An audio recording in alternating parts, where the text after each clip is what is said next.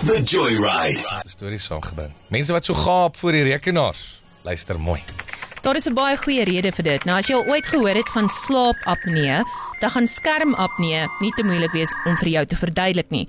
Basies wat dit beteken is, dit gebeur wanneer jy na jou skerm kyk, verkieslik gewoonlik jou e-posse en dan sal jy ophou asemhaal terwyl jy deur jou e-posse Ja, gaan. maar dit gebeur gereeld as daai rekeninge so begin in in my inbox Presies. val. Jy's ek- van En nou hou jy asem op. Wait. En dan raak ek blou in die gesig en dan sê my vrou toe maar, sal okay wees. Die skerry ding is, meeste mense doen dit onbewustelik. So Linda Stone het die eerste keer dit agtergekom in 2008 terwyl sy besig was om deur haar e-posbus te loer en te sien watter e-posse sy ontvang het. En sy is nie 'n wetenskaplike nie, maar sy het toe nou 'n 'n e-pos apnee, dit geterm as 'n e-pos apnee en begin 'n studie doen, amateur navorsing gedoen en dit het gebleik sy het 200 mense na haar huis toe genooi en hulle getoets en hul hartklop en asemhaling gemonitor terwyl hulle na hulle e-posse gekyk het.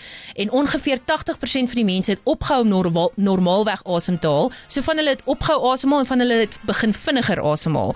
Nou kyk, hierdie kan langterm effekte hê. Luister wat sê Dr Jennifer op Good Morning America. Even if it's subtle where you know your respiratory rate might slow down maybe your heart rate might go up a little if you're stressed it's an activation of the central nervous system that may not be so great for us over time especially if you're dealing with a lot a high volume of emails that are stressful right? So again they offer some tips kind of common sense maybe stand up walk around do some deep breathing at least pay attention to this. I thought it was interesting. And when you stand up and walk around, don't take your phone with you. no Why not? Presies. Hoe kan ek Nee. weet waar om te loop?